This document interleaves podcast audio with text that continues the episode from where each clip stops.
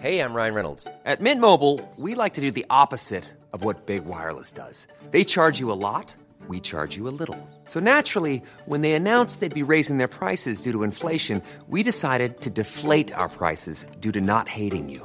That's right. We're cutting the price of Mint Unlimited from $30 a month to just $15 a month. Give it a try at mintmobile.com/switch. $45 up front for 3 months plus taxes and fees. Promo rate for new customers for limited time. Unlimited more than 40 gigabytes per month slows. Full terms at mintmobile.com.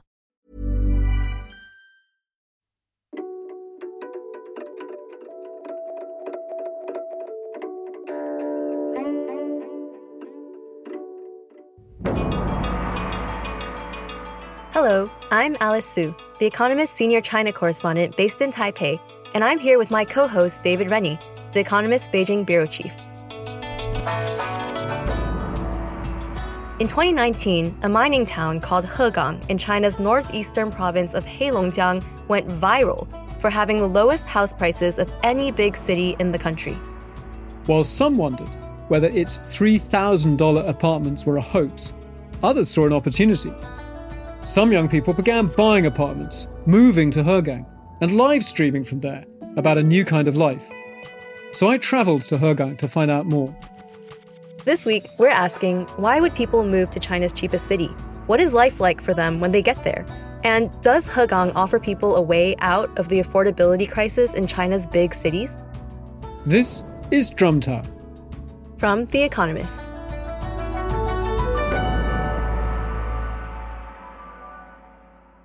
Hi, Alice. It feels like it's been a while. How have you been? What have you been up to? I also feel like it's been ages. I've been traveling. So last week I was on a reporting trip. Now I'm a little bit sick because I came back and went straight into a lot of outdoor activity and then work. I've really enjoyed listening to your Cultural Revolution story from last week's episode. And I've also been enjoying seeing discussion and responses to the special report on Taiwan here in Taiwan. And David, how are you? Good. It's been busy for the first time since before the pandemic. We have some editors in town. We've been taking them around for meetings. It's kind of remembering what it's like to have visitors. Yeah, amazing. They just come in. They don't need to do tests, quarantine or anything. I know. I keep sort of saying like tedious things like, you know, if we'd been here a few weeks ago, you'd have needed a health code and a mask and to scan things. I realize that I just sound like a kind of mad old man. It must just feel very strange, but I look forward to hearing about what they see and what they make of how much China has changed since the last time they were able to get in there. So let's talk about Hegang, which is this really interesting place that you went to last week, David. It's known online for being China's cheapest city, and a lot of people know about it because of a blog post that this one guy wrote in 2019. This guy named Li Hai. He was working on boats, so half of the year he wasn't at home. And he wrote this blog post that said, I wandered to Hegang and I bought a house for 50,000 RMB. No matter if it's good or bad, you still have to buy a home. If you think about that pricing, it's said that the average price of housing there is $300 per square meter, which is 40 times cheaper than housing prices in Shenzhen, the big tech city in southern China. So, David, last week you decided to go to Hegang. Why did you go at this time? It was really intriguing that once it went viral as a cheap place, one of the lines you saw was, you know, 房子摆菜价, this idea of like cabbage price homes, because these are homes for like $3,000, $4,000, $5,000. I thought that would be a story about affordability and how hard it is to buy a place to live. Because Hegang is not an obvious place to move. It's way up near the Russian border. It's really cold in winter. And most of the big mines have already closed. Yeah, I have to say, you know, when I saw that this town was up in Dongbei, I was a little bit taken aback because it's not typically a place that a lot of young people in China want to move to. But David, what was it like when you arrived? You know, tell me, what did you see? Alice, you have to imagine there's some giant coal mines, only a few of them are still open, right in the middle of town, these huge industrial complexes, factory chimneys, still some have Maoist slogans about industry study dashing. And then you have these quite new apartment buildings that were built in the last few years, kind of yellow and orange painted, marching away in long, long, long lines. They're not fantastically kind of luxurious apartments. They're public housing, basically for retired miners. And it's like so many old school cities go to a sort of main square and there's a whole bunch of pensioners out dancing in the middle of the day to keep fit and to have fun. Three different sound systems, each playing their own tune. at the same time, and no one seems to mind that it's like this total cacophony, and it's almost all women dancing, but like occasionally a kind of older guy just doing his own thing, having a dance.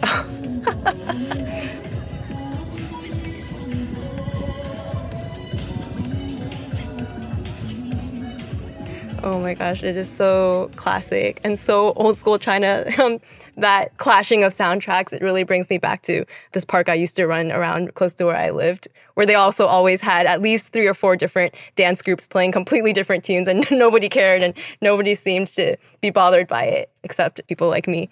But it is remarkable that there are a lot of people moving there because, as you said, it doesn't seem like a place with a lot of job opportunities. So I'm guessing that the main reason and the main draw is because people read these blog posts and heard that housing is cheap. And that is particularly important right now, right? Because there is this huge affordability crisis in China. That's right. So if you're the World Bank or the United Nations, you're trying to work out whether housing in any country is affordable or not, they basically look at the average disposable income, and then you basically divide the average house price by the average disposable income. How many years would it take to save up all of your disposable income if you want to buy a place to live? The World Bank and others say anything over 5 years of saving all of your income makes a place unaffordable. Now, in the last generation, the affordability of China has got 4 times worse. And so now in the bigger cities like Beijing, you're looking at 20 years saving all of your income to be able to buy a place. And so that's worse even than somewhere like London or New York. Yeah, that is crazy. And, in China, owning a home is so important, right? It's not only about having a place to live, but it's also this major step you take when you become established as an adult. And a lot of people expect, for example, that if their daughters are going to get married, they must find a man who has a home and has a car. 有车有房, that's like the bare minimum, right? And a lot of families save all of their money so that they can help their child buy that first apartment. There's even this song that was in the Spring Festival Gala in 2011 about how important it is to have a car and to buy an apartment.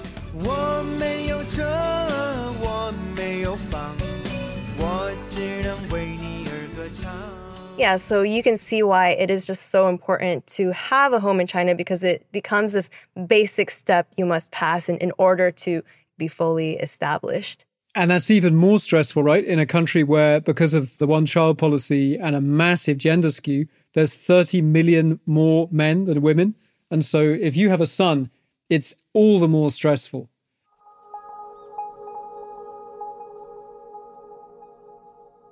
I interviewed an estate agent, Liang Yunpeng, who said this really interesting thing about what motivates his buyers. He said that of all the kind of 100 or so apartments he's been selling a year at this very low end, only about 30% of his buyers actually intend living full-time in Hegang and making a new life there. And the ones who do go there, they often leave after the first winter because it gets down to like minus 30 centigrade and it gets dark at 3 p.m. and the streets are empty by 6. And so a lot of people can't take it. He said there's another really interesting group of people who don't actually intend to buy a place, but it's the only city in China where they have any hope of owning property. They might work in a factory on one of the big cities on the coast of China, live in a dormitory, and maybe visit Hegang for a month or two to renovate the flats they've bought, and then they leave again. But he said the idea of just owning somewhere is an emotional comfort because they may never be able to buy a house in Beijing or Shanghai or Guangzhou.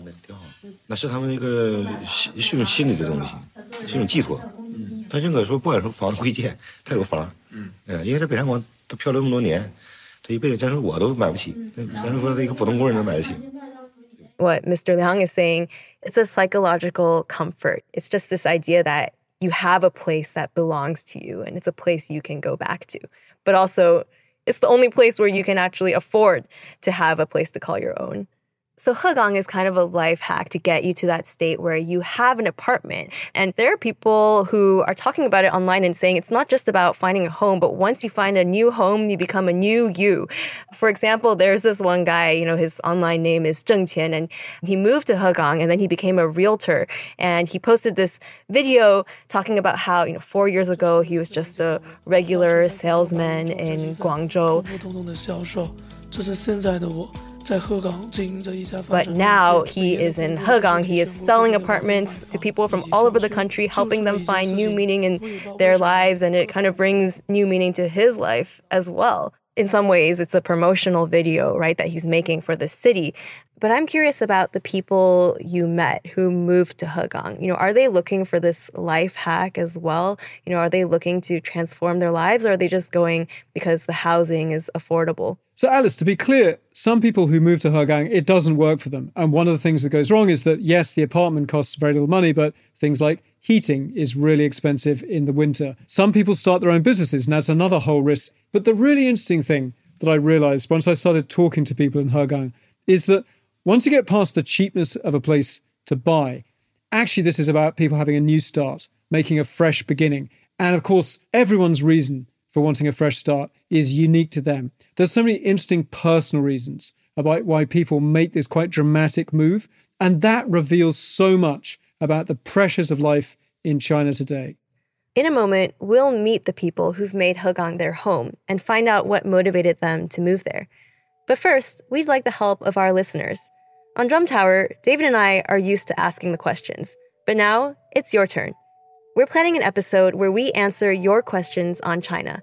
We'll tackle any subject, whether it's about society, politics, or culture, or about how we make the podcast. Although, David, I think you'll agree that you fully explained your pronunciation of COVID, and the door is shut on that, right? I think that's best. But whatever else you'd like to know about what's going on inside China, we'll try and answer. So send your questions to drum@economist.com, and we're looking forward to answering them.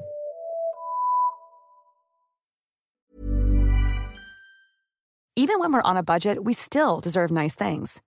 Quince is a place to scoop up stunning high-end goods for 50 to 80% less than similar brands. They have buttery soft cashmere sweaters starting at $50, luxurious Italian leather bags, and so much more. Plus, Quince only works with factories that use safe, ethical, and responsible manufacturing. Get the high-end goods you'll love without the high price tag with Quince. Go to quince.com/style for free shipping and 365-day returns.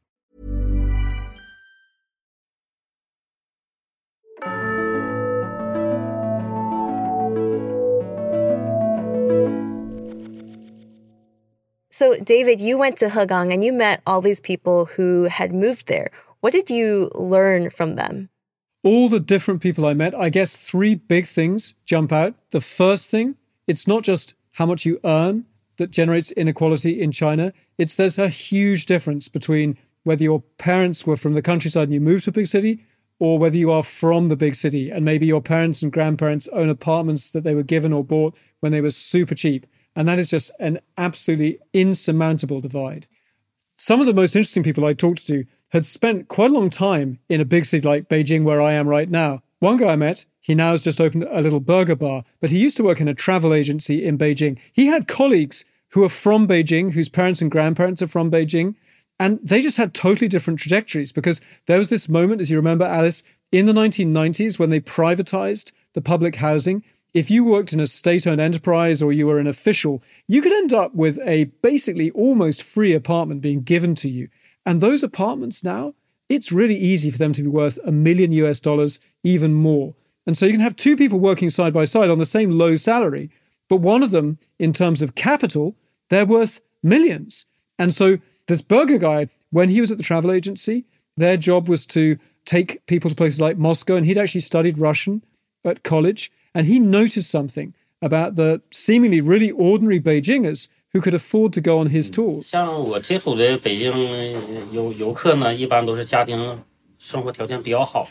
Wow, so even from this guy's description of the tourists that he's taking around in Russia, you can tell that, you know, if they're coming from Beijing, if they're really Beijingers, they have it pretty good, because he describes how, you know, going from Beijing to Moscow costs about 10,000 yuan per person, which is about $1,400.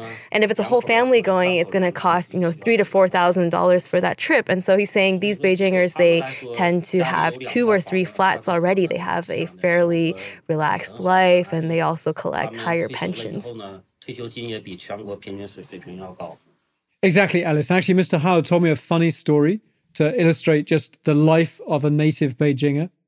So Mr. Hao's poor colleague he's talking about, this is a guy who represents two giant trends. One is how lucky it is to be born a native Beijinger, and how if you don't jump on that property ladder as it soars upwards, you're doomed. So poor Mr. Hao's colleague, who's from Beijing, but he still lived with his parents. He's like, how can you still live with your parents? 10 years earlier, his parents had a big pot of money because they were native Beijingers. Maybe they got a privatized apartment at some point. And they said, we can help you buy a nice flat by the Fourth Ring Road. And he goes, no, I'd rather have a nice car. And now 10 years on, he has a 10-year-old car which is worth nothing. House prices have risen so much, he can never buy in Beijing. And so he's still living with his parents.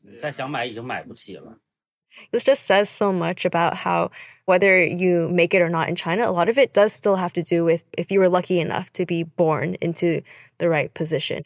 When I'm listening to these stories, I just keep thinking these people could have been my landlords when I was renting in Beijing. But if you don't make the right decisions, also you fall behind. Alice, that brings me to the second thing I learned in Hegang, which was a surprise, because all the Chinese social media coverage has been about outsiders moving all the way across China to live in Hegang. But actually, probably a bigger group is people from Hegang originally who left, often to go to college because there's no university in Hegang. But they moved back because it was the one place where they could buy a home or start a business. Just after I talked to the old people who were square dancing in that big square we heard earlier, and they were saying how they welcome young people coming back because there are no young people, I saw this hipster barbershop in the middle of this old retired miner's apartment complex. And I went and met Wang Dekai. He's quite the guy. He's got his like hip-hop artist bucket hat. The whole thing is tricked out. He's got his social media kit in the corner for doing little videos. And he told me that he'd spent about 10 years out of Hegang. He is originally from that town. But he wants to come back because he wants to open his own barbershop. He couldn't afford to do that in a big city. And so he's now back. One of his big customer bases is people who do online streaming videos because they need to have good hair. And he was a fantastic hustler. So I said, do you mind if I interview you? I'm going to do a column, but also I have a podcast. Can I interview on tape? And he's going, sure, but if you're going to interview me on tape, then I want to do a little video of you because I want to have a foreigner in the chair. And then I said, well, look, I've got to go. And he goes, okay, we can just fake it. So we did this like fake haircut. He was filming the whole thing with the ring light, the smartphone. You say, you know, I've only ever had Russians in this chair, never had a British guy in the chair before. The whole thing, he was telling me about how his scissors are all imported, no rubbish. It's all from Britain. It's all from America. It's a seriously cool barber's shop.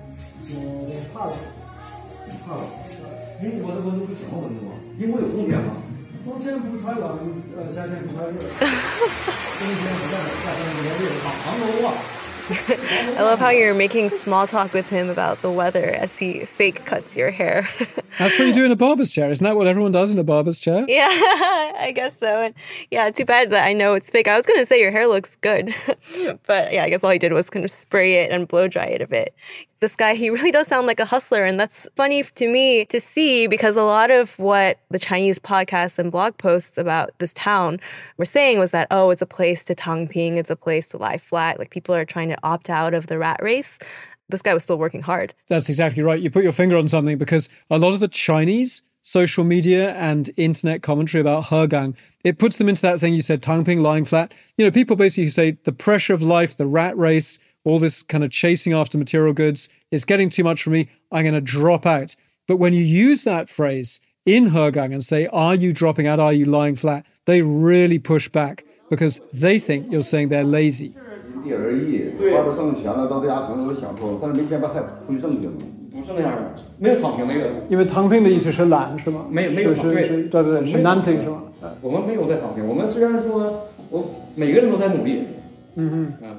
Right. So he's saying, we're not lying flat. We're all hustling. We're all working really hard. And I hear you asking him, oh, is it because tangping means lazy? And I guess it is a little bit sad that tangping originally is this term that went viral online because this young person wrote a blog post about it and was saying, I choose to just lie flat. I choose to opt out of this constant cutthroat competition. And it was almost like a passive way to resist the rat race of modern day life in China, if you will. But it sounds like these guys in Hegang were seeing it almost as a derogatory term. That's right. And don't forget, state media and the propaganda machine have started using lying flat as a kind of term of abuse for exactly that, for being lazy. One of my favorite bits is when I was asking the barber, his customers suddenly kind of go, oh, you know, he has opinions too, because it's a barbershop, right? Everyone's got an opinion. And so they started talking about it, which was slightly against the we are not lying flat thing. They were like, yeah, one of the nice things about Hegang is that if you've made like a 200-300 renminbi in the day, you don't have to worry too much. You maybe could knock off work, not like in Beijing where you'd have to keep working. Yeah, so it's like a place where you do still have to hustle, but not as much as a big city like Beijing or Shanghai. But David, you know, you mentioned that some of these people, they had been working for many years in Beijing and other major cities. I mean, did they miss that kind of big city life? Absolutely. You know, that's one of the interesting things that's even generating some businesses for returnees. So I went to one of two hipster coffee shops that are sitting opposite each other, and most of their customers are people who've either moved back permanently from other big cities or from college towns, or who are back for spring festivals. Suddenly they like get packed with Hegang natives who come back to see their parents or grandparents, and they want that good coffee because Hegang is a small enough town that it doesn't have anywhere to get a decent cup of coffee. So one place we hung out, I thought of you, Alice, because the owners, they're called Mr. and Mrs. Wang. They have the same surname. And so it's called Gerby, their place. And they have a pet corgi and a pet cat. And so I just sent you a picture of the tote bags they had made, because I know Gary the corgi is a big part of life where you are. Oh my gosh, so cute. Gerby Cafe. It's like a little corgi holding a cup of coffee and holding hands with a cat that's holding a piece of cake. That's right. And they have very cool cups they've had made with like Hegang, the name of the city on in kind of characters. It's a really nice place. The coffee is, I will say, excellent. And also they work super hard because the wife was kind of running out the door every 5 seconds with a new birthday cake because she has another line selling birthday cakes. And one of the really revealing things is that this coffee shop stays open till 11 at night. And that's not because people want to get caffeinated, you know, just before bedtime. It's because a lot of places in Hegang, it's got that northeast vibe. They close at really early in the evening. So if you have that big city mindset, you want somewhere to gather. So it's almost like a kind of haven for people. And so you see people with bright red dyed hair or people dressed a bit like hipsters hanging out in this cafe for hours and hours, nursing a cup of mocha. Yeah, that's so interesting. You know, what that says to me is just that it's not only about people wanting to move somewhere because homes are cheap. It's also about people wanting autonomy to go somewhere and to still live the life that they want to live. And I actually, you know, when I was researching for this episode, I listened to a Chinese language podcast where there was a 24-year-old woman from Nanjing who moved to Hegang to make a life for herself and her 5 cats. And I think what stuck with me was when they were speaking with her, she was saying she wanted to start a new life for herself and she wanted to get away from family pressure. You know, she doesn't care about getting married. And in fact, after she moved to Hegang, she even changed her name. You know, now that she has a home of her own, she can make her own choices. 所以我也不想将就选一个会降低我生活品质的，就挺惬意的啊，没必要 Actually, it's really interesting. She says, like, why do I need to get married? I don't want to lower my quality of life. Like, why should I add another person? I'm happy just here with my cats. You know, cats are enough. You remember that real estate agent, Liang Yunpeng? He had something really interesting to say about this because, you know, most of his customers are men, but he has a solid chunk of women coming on their own, which is, you remember, Alice, that's unusual in China to make that kind of a big move. But they got some savings and they want to buy their own place. 对您来说，他们是为什么来这儿？是一个新的开始，是吗？也算个新的开始吧。每个人都有故事，每个人故事不同。 Right, so I can hear Mr. Liang there telling you most of his clients are men, but some of them are women, and some of them have come to Hegang to escape their marriages, or because they have disputes at home, or maybe because they just felt pressure in life is too high and they want to move to a smaller place with a slower pace.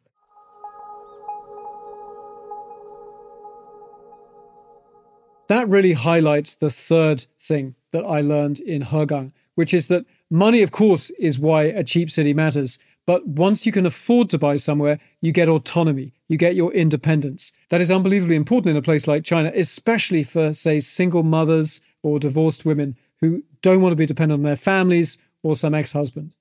One really impressive person I met in Hegang is a vlogger who calls herself Hua Hua. She's in her mid-20s now. And she's looking after her 10-year-old sister. She's been looking after her sister since she was a teenager because her mother is mentally impaired, lives in a home. Hua Hua sends money every month to help for her care. Their father was killed in an accident by a drunk driver. And then her uncle stole her inheritance. So she had this little pot of money. And that was enough to do some research online. She saw how cheap places were, and she moved up to Hegang with her sister. So I met her, and she was in this apartment filled with cats, because one of her many hustles is cat sitting. I like cats, but I have to admit, it was 5 cats in a quite small apartment, so it was kind of feline. She described this apartment as like a harbour, a haven of her own. 对我来说，我自己就是女孩子就想要有自己的避风港，然后的话就是到处在考察，就香港这个城市也是带热度，然后我先了解香港的。So she's explaining there a whole bunch of reasons, some of them kind of more serious than others. So she talks about liking snow. She's from thousands of miles south from the province of Jiangxi. And she chose Hegang, saw it online, and it was really pretty in winter. But then she talks about wanting a slower pace of life because she tried living in Shenzhen way down south, had too fast a pace of life that she couldn't get used to. But even if the pace of life is slower in Hegang, she has like 5 different jobs. Hua Hua's just explaining her many jobs, because she arrived last summer. She spent about $10,000 to buy an apartment for her and her sister. She started by opening this ice jelly stand in the summer, but then it quickly got too cold, so she opened a jianbing, like a savoury pancake stand.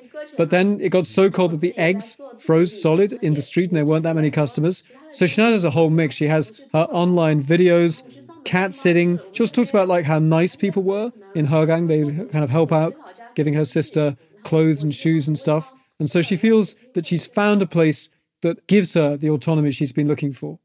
And is that kind of a trend that you saw, especially with other women who had moved to Hegang? When I met Hua Hua, she had a new friend with her in the apartment, sitting on the sofa with one of the cats. She's called Longfeng, and she told me her story, that she's 30 years old. She just moved up from way down south in the province of Guangdong. And she has a 5-year-old daughter. She's a single mother. Her daughter's mixed race. The father isn't in their lives. And she didn't want to just float around with a kid. She came across Hegang online by complete chance. And because being a single mum is hard, she thought, if I come there, to Hegang, I can give her a home. So I asked Longfeng how much of this is an economic decision. She goes, that's part of it, but a lot of people who come to Hegang, they all have their dramas. You know, many of them come from broken homes. They either don't have families or they have bad relationships with their families. Well, I'm really struck by her vulnerability. And I think, you know, what she shows is that Hegang, it's not only a place for hustlers with dreams, but it's also a harbor for people who need to escape and to find a place where they feel like they can survive on their own.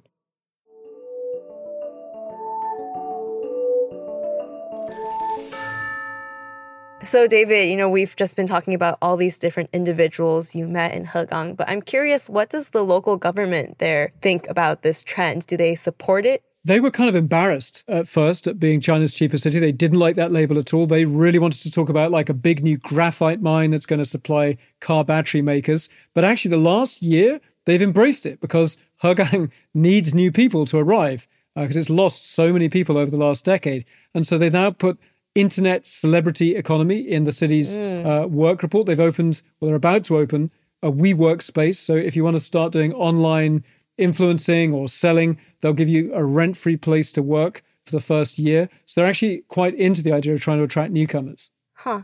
That's really interesting. And I mean, do you think this is a sustainable plan, though? I mean, a lot of the people you met talk about how they're making online videos, they're cat sitting. How long can this kind of work last? And can it really solve the wider problem of the affordability crisis in China?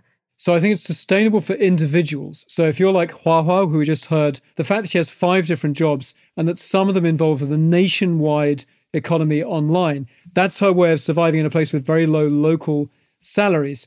But if your question is about everyone in China who needs an affordable life, clearly so many people have gone viral from Hegang. Their whole shtick is, I moved from the south to this place that's crazy cold and is crazy cheap. But you can't have a million people doing that. So it's not a solution for very large numbers.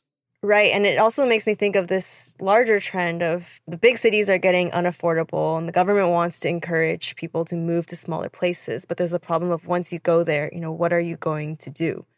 That's right. So the story for the last 30, 40 years has been trying to change how much you can earn. So people move from a small village to a big factory town. They move from a small town, study as hard as they can, get into a good university and try and get a new life as a professional in a big city. But the problem is that you can earn as much salary as you like. But if you're in a city like Beijing or Shanghai and you don't have family capital behind you, you're never going to get there. So if you look at an apartment in Beijing of 100 square meters, so, you know, a pretty sizable apartment, that is now $1 million in Beijing.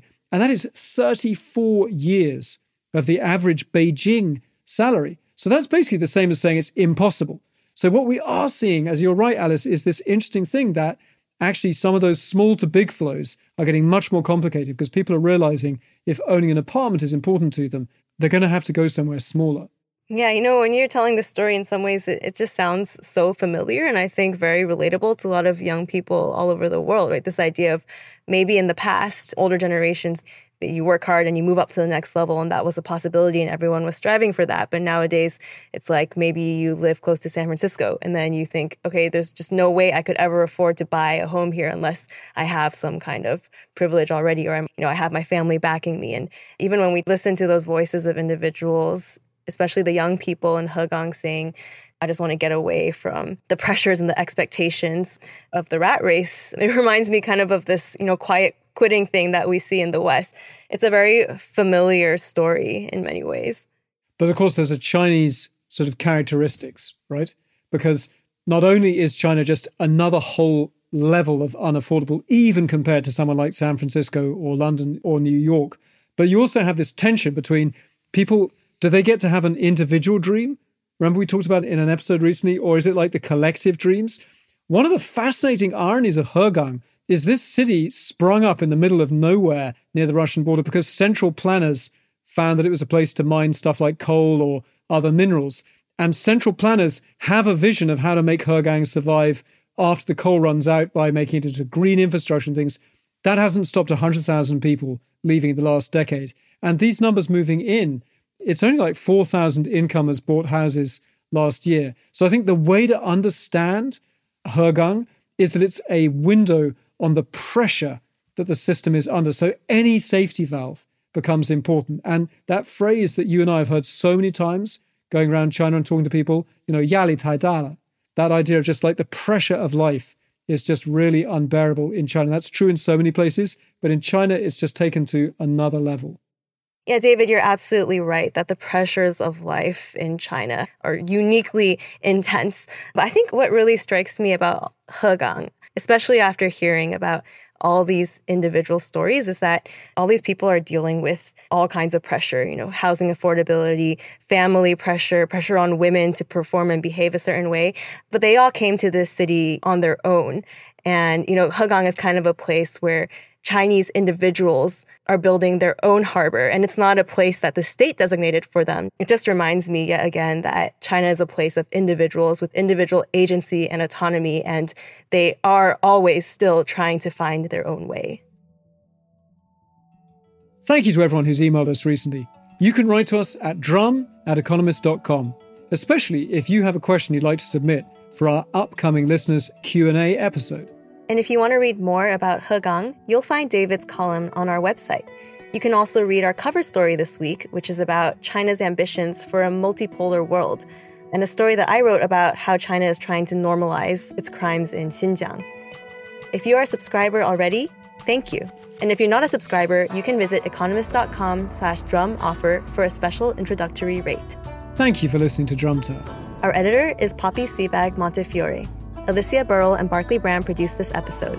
Sound design is by Tingli Lim, and our music was composed by Jocelyn Tan. Our executive producer is Marguerite Howell.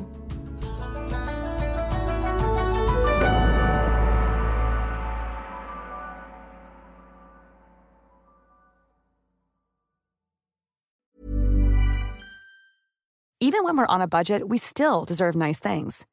Quince is a place to scoop up stunning high-end goods for 50 to 80% less than similar brands. They have buttery soft cashmere sweaters starting at $50, luxurious Italian leather bags, and so much more. Plus, Quince only works with factories that use safe, ethical, and responsible manufacturing. Get the high-end goods you'll love without the high price tag with Quince.